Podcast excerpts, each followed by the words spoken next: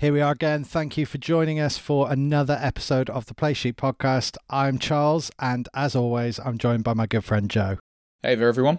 So, Joe, another week where there were some fairly big upsets. Let's jump straight into the recap of some of the games. And probably a good place to start, certainly from a competition point of view, is Tampa Bay Bucks and the Rams.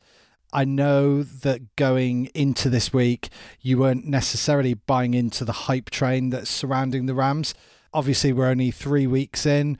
You softening on that stance at all, or do you think this game came down to different factors? I'm not buying into the hype train just yet. And let me just contextualize things, right?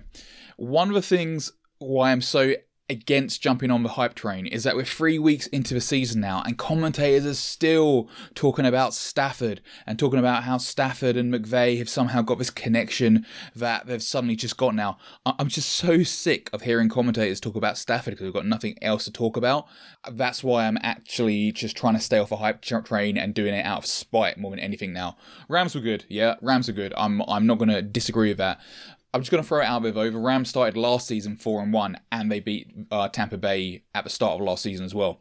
So it's not like we didn't see this last season. It's not like it's anything new.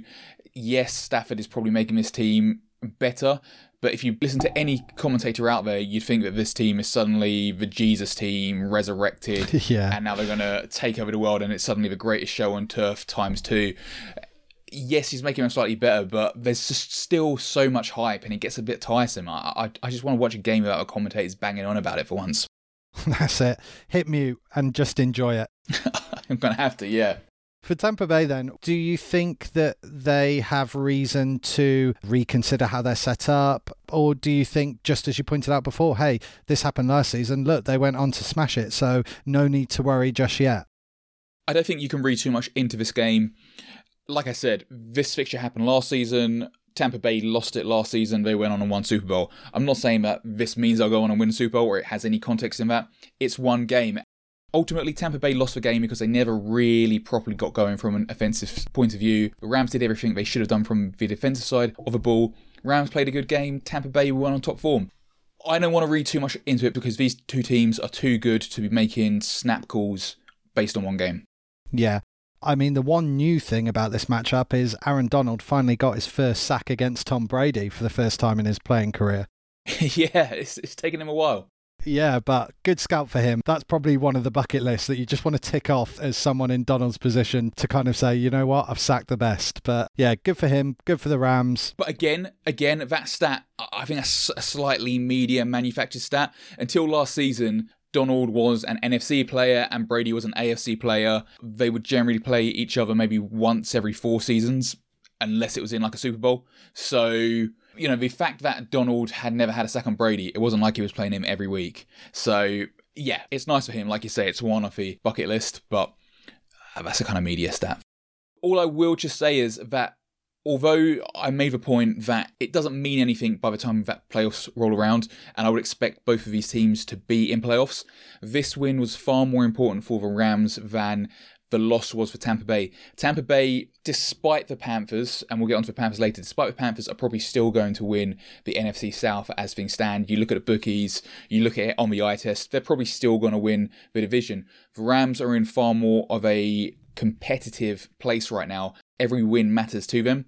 So beating a team like Tampa Bay is going to be huge for them in staying in the playoff hunt in the NFC West.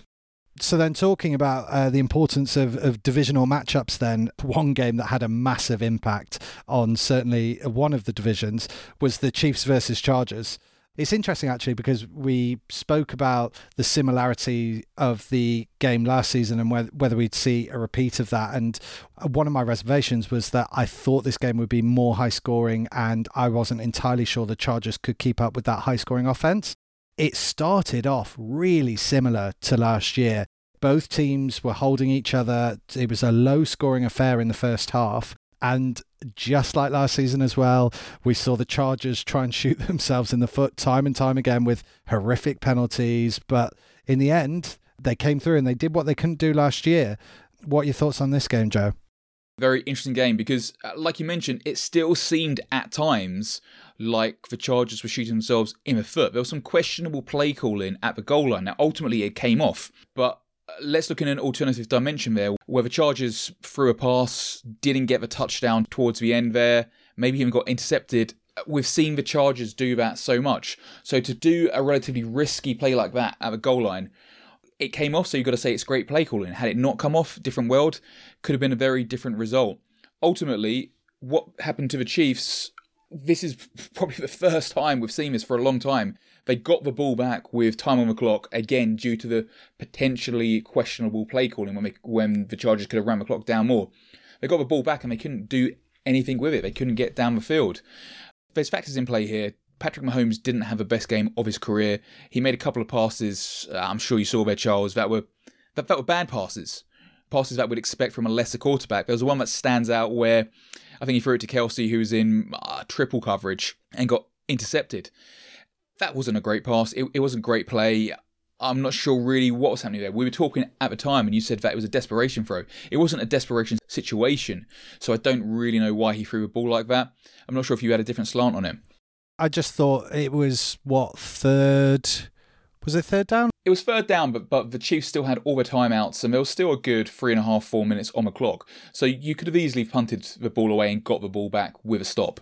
Yeah, and maybe that's it. I, ju- I just think potentially in the heat of the moment, third down, the rush was there, and, and maybe Mahomes just panicked and, you know, in past, Mahomes been able to pull that off. So maybe the just confidence was there that he thought he could nail it. But yeah, it seemed a desperate pass. The risk reward ratio just seemed insane to be pulling out at that stage in the game. But there you go.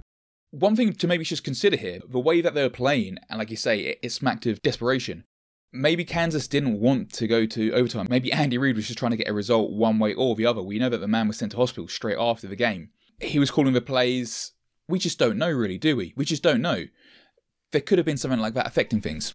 I think that's the thing, and it's something to bear in mind. Obviously, you don't want to create excuses, and I'm sure Andy Reid would be the first man to, to say that himself. He, he wouldn't give any excuses whatsoever. But if you're calling the plays and you're like, I can call this play, it's going to go one way or the other, but whichever way it goes, the game's going to be finished soon. You just don't know if that was maybe going through his head. And I'm not making yeah. excuses for him, but when you see a play like that, that just seems definitely not the right play that either a, a quarterback like Mahomes should be throwing or a play caller like Andy Reid should be calling for, it makes you wonder. But look, it was a thoroughly enjoyable game, very exciting, very end to end stuff. Again, much like we've mentioned with the Rams and Tampa Bay, we're week three.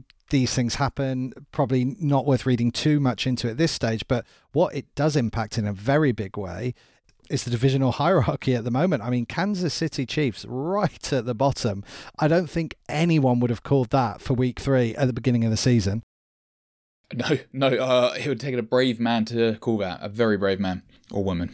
What do you think that means? I mean, the Chiefs probably aren't panicking that much given their situation. Are there teams like maybe the Broncos that perhaps think, well, maybe we've got more of a shot than we thought we have? What What do you think the makeup of that division is looking like? Where Where are people's heads at?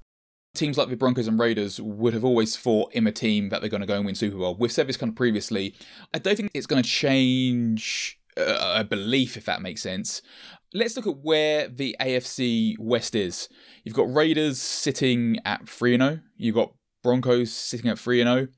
Chargers two and one, and Chiefs one and two. There's caveats to this though, and the Chiefs will be looking at this.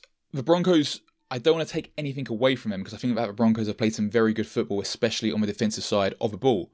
But can you name the three teams that the Broncos have played, Charles? I know one of them's the Jets.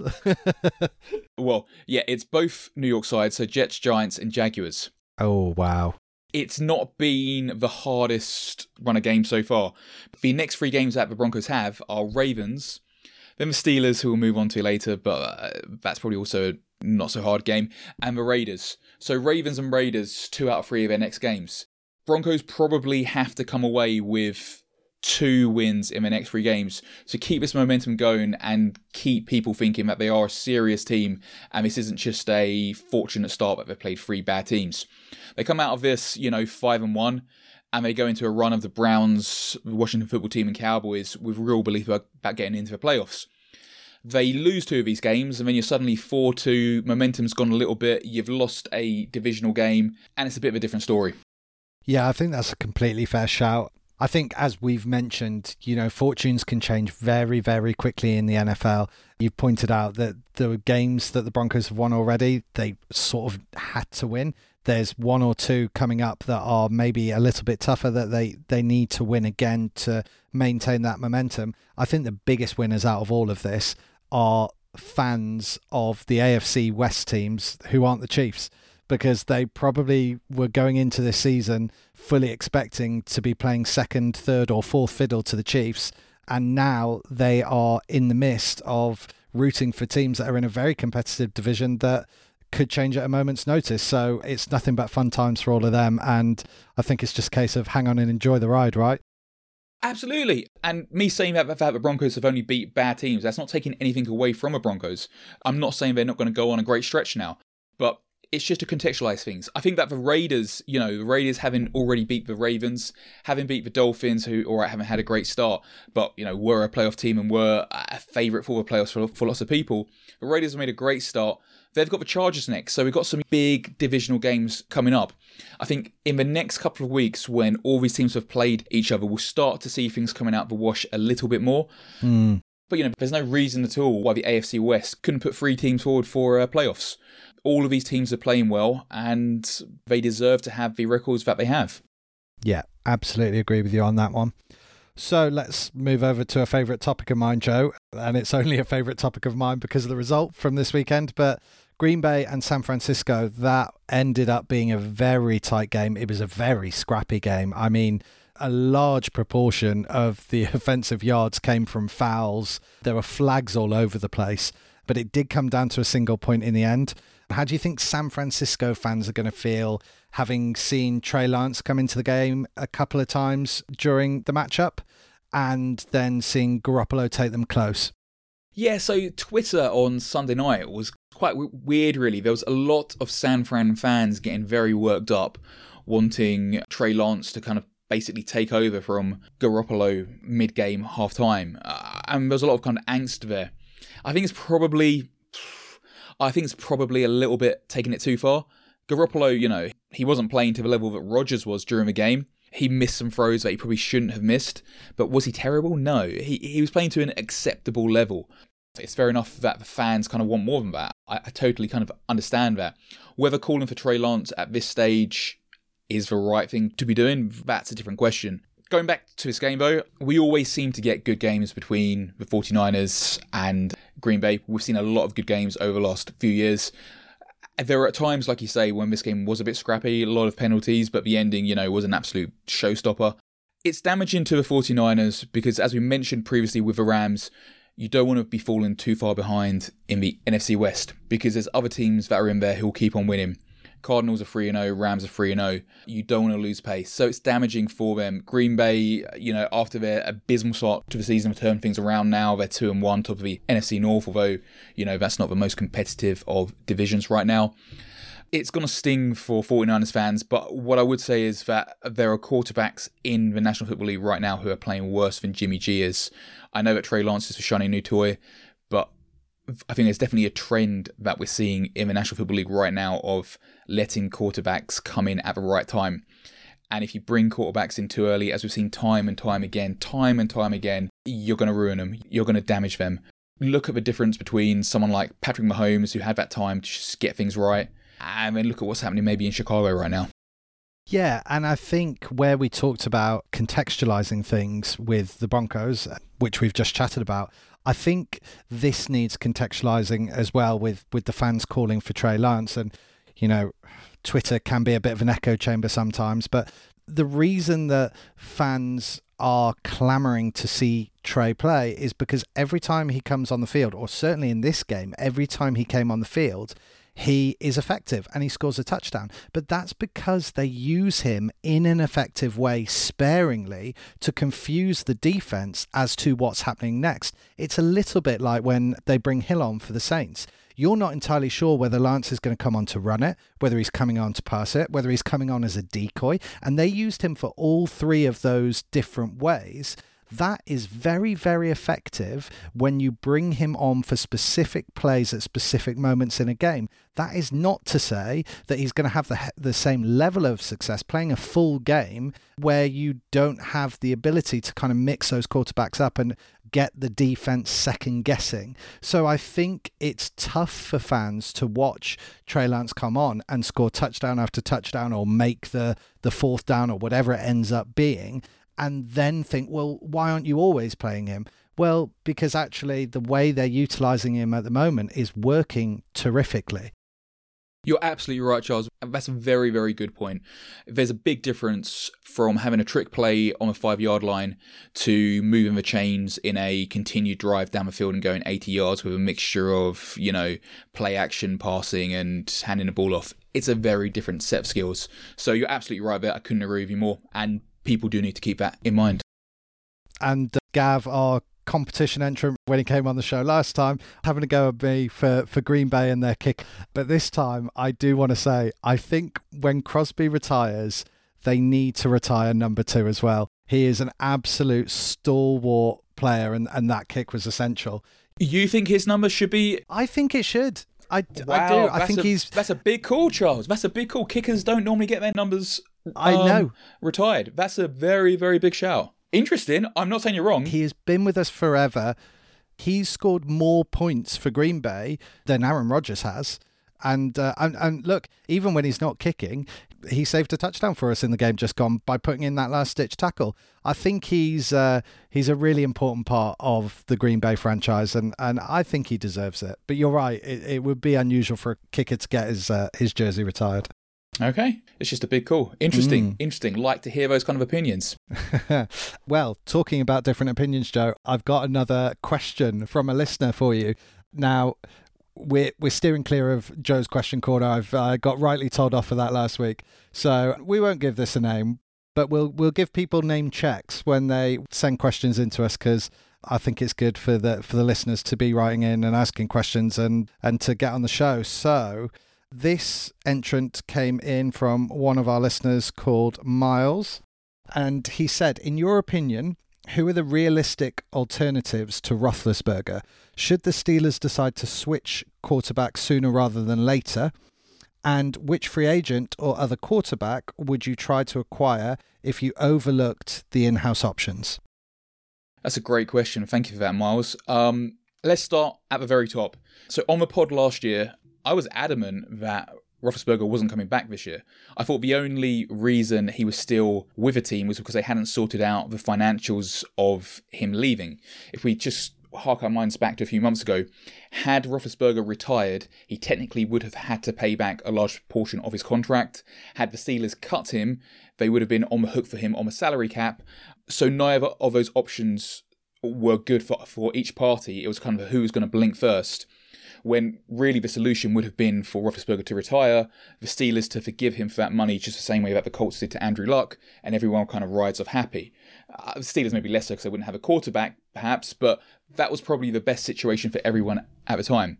Didn't happen like that. Roethlisberger's here for another year. That surprised me. I think it surprised you as well, Charles. Absolutely. But here we are. And three games in, it's not looking like it was the best solution. I think the optimists in the Steelers organization and some fans thought that it was going to be a kind of last dance situation, but it's it's definitely not the last dance situation. Roethlisberger's struggling.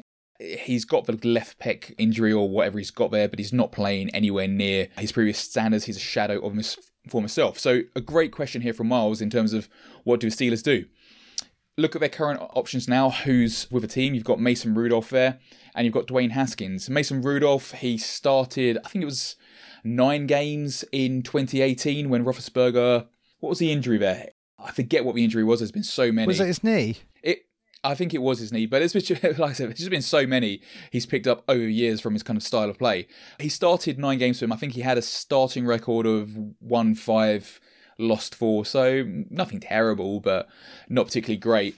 During that time, though, he lost his place at one point to Duck Hodges. There was a whole incident with Myles Garrett and the helmet gate. There was a lot that kind of went on there. Mason Rudolph taking a very high level view and a generalization here, though, he strikes me as someone who is a backup quarterback and not really a starter. He's he's a starter at a push, but he's not someone who you'd want to be starting, you know, week one and trying to carry you through all the way to the playoffs. Dwayne Haskins, we've talked about Dwayne Haskins on this show a lot. The last time we really saw him play, we saw him play in anger in his final days with the Washington football team. Take away all the off-field uh, issues there, he was nowhere near the quality of what a starter should be in the National Football League. There were issues there. There was a lot wrong with his game, and Washington football team were happy to to cut their losses after what a season and a half, two seasons. So Haskins, no, he's more of just a wild card that if he develops more, he can perhaps be brought on in kind of those Taysom Hill kind of packages. So, if we're not saying the answer is in the organisation currently, who can the Steelers go to? Now, uh, you look at the free agency market, you look at what quarterbacks are still out there without teams. As you'd imagine, it's very, very dry. A couple of big names out there. You've got Cam Newton. Cam Newton, I think, would be an intriguing prospect on this Pittsburgh team because, in many ways, he plays a similar game to Roethlisberger at his peak. Cam Newton's a player who's a huge guy. He's six foot five, six, six foot six, same as Big Ben. He can take, or he tries to take the hits the same way that Roethlisberger did. In many ways, there's parts of their games that are similar. Obviously, Cam Newton is far more mobile. He's different in that sense. But in terms of the attitude they have towards linebackers, towards defensive ends, towards getting tackled, they're both quite similar in that aspect. And I don't think that being more mobile is, uh, well, I think it would be a good thing for this Steelers team because I think we saw last season when they were really struggling to establish the running game. If you have a quarterback that is also a running threat, it makes that a little bit easier to establish because you're dual threat run game then. Yeah, yeah. There's that. But everything that makes Cam Newton that player, what made him good during his MVP run back in 2015, those things are the things which have led to his decline now in a similar way they've ultimately caught up with Ben Roethlisberger. He's taken so many hits. And Cam Newton, as we've seen from the past few seasons, he's on physio's bench more than he is the, the pitch a lot of the time. So is taking a 31 year old beat up Cam Newton a right move for this team? It might be a bridging solution if they find themselves with a pick that's not sufficient to draft a high quality quarterback. And that could be the reality for this Pittsburgh team this is a team that when people are fit, it's good enough to not be a car crash team. But I don't see the Steelers team being in playoffs, and they're probably going to find themselves in an awkward position come the end of the season where they're towards the back end of a top 10 draft in, maybe even in the teens, which is going to make picking up, you know, one of those high end quarterbacks problematic, especially when there are going to be teams like the Falcons who are probably a lot further up in the draft order who may well be taking a quarterback to sit for a year behind Matt Ryan in what will probably be his last season. So, do you think that the Steelers then need to turn towards free agency in the off season upcoming, or do you think they potentially look to put a trade package together? This is where their season can kind of go one of two ways you either go into kind of rebuilding mode, you start to accumulate draft picks, and you start to get rid of those kind of veterans who aren't going to be around for when this team gets good again, and you start to make that choice. That's very hard to do as a Steelers coach and a Steelers front office with what this team is. The Steelers are a very winning team, and they've got a fan base who are a very demanding fan base because of that. If you start to kind of, you know, do what the Browns did a couple of years ago, do what the Jags did the season before last, and start to offload those players, I'm not sure if that really washes. And uh, something like that could spell the end of a front office and of Tomlin. So I, I don't see them doing that which then means that yeah, they probably will need to have a bridge quarterback. And if they have a bridge quarterback until they find themselves in a position where they can pick up someone else or even draft a quarterback, it, it could be Cam Newton. It could be, but like I said, Cam Newton I think comes with so many problems, so many issues. He's so kind of banged up. I, I don't know whether it would work. All right. Well, thank you very much for that question, Miles. Great question. Yeah, we always love hearing from our listeners and uh, putting Joe under the spotlight. So, if anyone's got any more questions, send them in. We love to discuss these kind of things because it helps break up the podcast. And speaking of, let's dive into the previews for next week as we wrap this up, Joe. So, let's kick off with the Lions versus the Bears. I've got this as an interesting game for this week, more on the Bears. There were some people who had the Bears as an NFC North winner this year, especially when Green Bay were in the depths of the controversy with Aaron Rodgers, with their kind of invigorated offense with the new quarterback Justin Fields, especially how he looked in preseason. This was a team that was getting more than its fair share of hype. After what we saw on Sunday from the Bears, hype has left the town, it's left the city, it's left the planet. It's probably one of the worst defensive performances we've seen from any team in a long while, wasn't it, Charles? Yeah, the thing that surprised me most with the Bears, and each week I watch them, I think, did I just have a fever dream? But were were they not defensively really solid last year? Um, I wouldn't say they were really solid last year. They were most solid kind of a year before that, but they were still playing well last year. They they were a decent defense uh, last year, just maybe not as effective as what 2017 2018 right but this year they they seem defensively absolutely incapable i don't understand how they've got to this stage because have they lost a, a large part of their defense or something they have been gradually shedding players over the last couple of years. I mean, you had Kwiatkoski, who went to the Raiders, and well, he's more of a kind of rotation piece at the Raiders. He was a very strong looking linebacker for the Bears they still seem to have problems in the secondary that they've not really managed to properly address yet. The defense has basically been declining gradually over the past couple of years, and it is where it is now. But uh, flip it around, Charles, the offense, though, what's going on there? Well, yeah, absolutely. And the worrying thing is, we know that Detroit can put up scores. They've been unfortunate, or you can argue it's been slightly unfortunate, in that they've taken some fairly big teams quite close to the wire, or they've certainly put big enough scores against them. Against this Bears team that are struggling defensively, but absolutely are struggling to get points on the board. This could be a win for the Lions, which I never thought I'd say at the beginning of the season. Absolutely. And then this is where it becomes important. Lions win this. We're not saying that they will, but there's a possibility for sure. Then Bears at bottom of the NFC North. Is there a coach right now, regardless of what happens in this game, but is there a coach right now who's on a hotter seat than Matt Nagy at the Bears?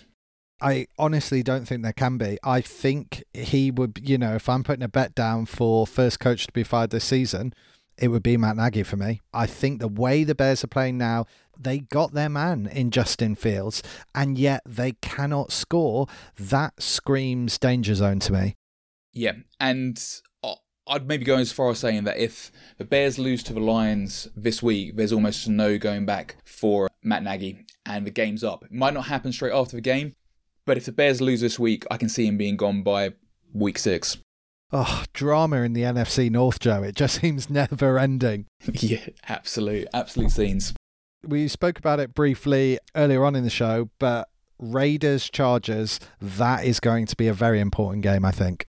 Really important. And we'll get a real flavour for, you know, what the pecking order is, obviously, the two teams playing against each other, but it's the performances we want to see here as well.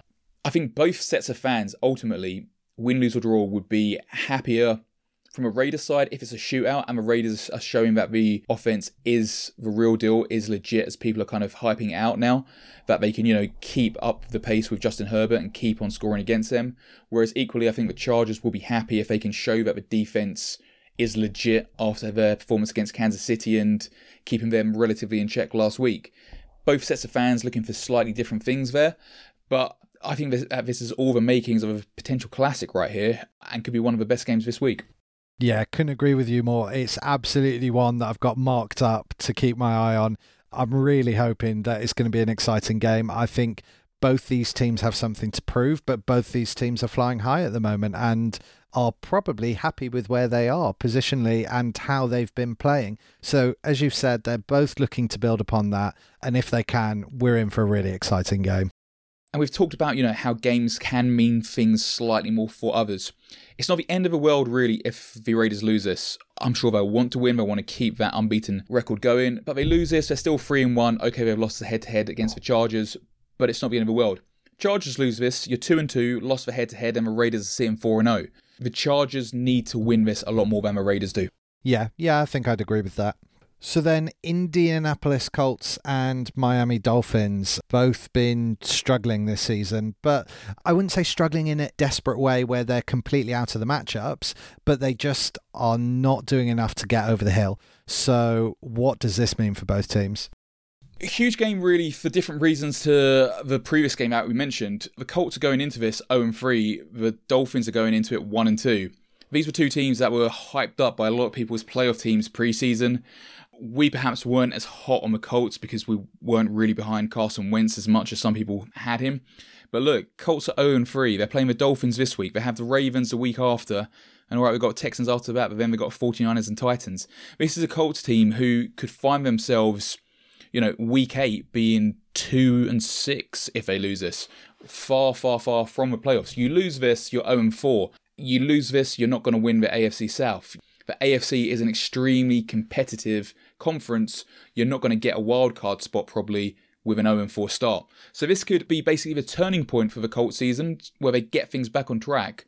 Or it could be a nail in the coffin. And that sounds silly saying that in week four. But if you're 0 4, you've got to start thinking like that. Dolphins equally haven't had the best start. They eked out a win against the Patriots, who as we all know, aren't dynasty standard Patriots these days. But then they got absolutely embarrassed by the Bills. They're one and two, they go one and three, and again, things are starting to already look dicey for playoff chances. Dolphins team it's hard to get my head around. I'm sure that you think the same, Charles. We saw so many good things from them last year on the defensive side of the ball and particularly on the special team side. And we've just not really seen that consistently this year. Where do you have them, Charles? Do you think they are still a viable playoff contender or have they taken a backward step going this season? Yeah, for me, because like you just discussed, I was quite high on them coming into the season, but seeing them play now, I've certainly faded on on that. And I think they are going to struggle from a playoff perspective to to kind of make that cut. I think that Tua isn't the quarterback that they hoped he would be. Of course, he's suffered this injury. He's on injured reserve now, so he's out for this game. I believe he's out for next game as well, at an absolute minimum. Brissett's who they've got as backup, who is, you know, he's playable quarterback, but he's certainly not the one to make big plays and, and to get your team firing on all cylinders. And what saved the Dolphins, or rather made the Dolphins last year in many ways, was their defense, as you pointed out. But it is that consistency which they've been lacking. They're still showing bursts of what they were last season. But you know, it must be hard for a defense of that quality to continue to make those big plays when they're on the pitch so often, which is what they're finding themselves to be, given the fact that their offense just isn't delivering what it needs to at the moment. Absolutely agree there, Charles. It's an interesting game. It's a turning point for both of these team seasons, and I think that we're going to see, you know, a sliding doors moment here. One of these teams, you know, will feel invigorated, will feel that they still have a chance. The other, it's going to make things very sticky. Both teams have tough run-ins after this game. Dolphins have got Buccaneers straight after. I think the Colts have got the Ravens. So it feels ridiculous saying must win week four, but it really starts to have that kind of vibe about it for teams that, you know, have playoff aspirations. I think this is the thing. The last three episodes of the podcast, we're talking about games that we're excited to watch, games that we think uh, certain things are going to happen or, or to keep an eye on. I think now going into week four, we're picking out games where we're saying these are really important divisional matchups. These are really important games uh, for long term seasonal pictures for some of these teams. And we're getting into that part of the season now where, yes, it's still early to say that for a lot of games, but there are a few key games that you can keep your eye on that are going to have a very big impact on the teams that are playing in them. So, from that point of view, I think this week's going to be a very exciting week for football. Really looking forward to it. And Charles, this is the last podcast that I'm doing for a fortnight, so I won't be around next week. I believe you have a guest potentially lined up to replace me next week. We'll try and rope somebody in. We'll find someone. Otherwise, it's going to be a very long episode of me talking to myself, which I don't think anybody really wants. Anyway, it's been a pleasure as always, and looking forward to speaking to you again in a fortnight's time. Absolutely. We'll speak then. And listeners, I'll catch you next week. Send more questions. We love them.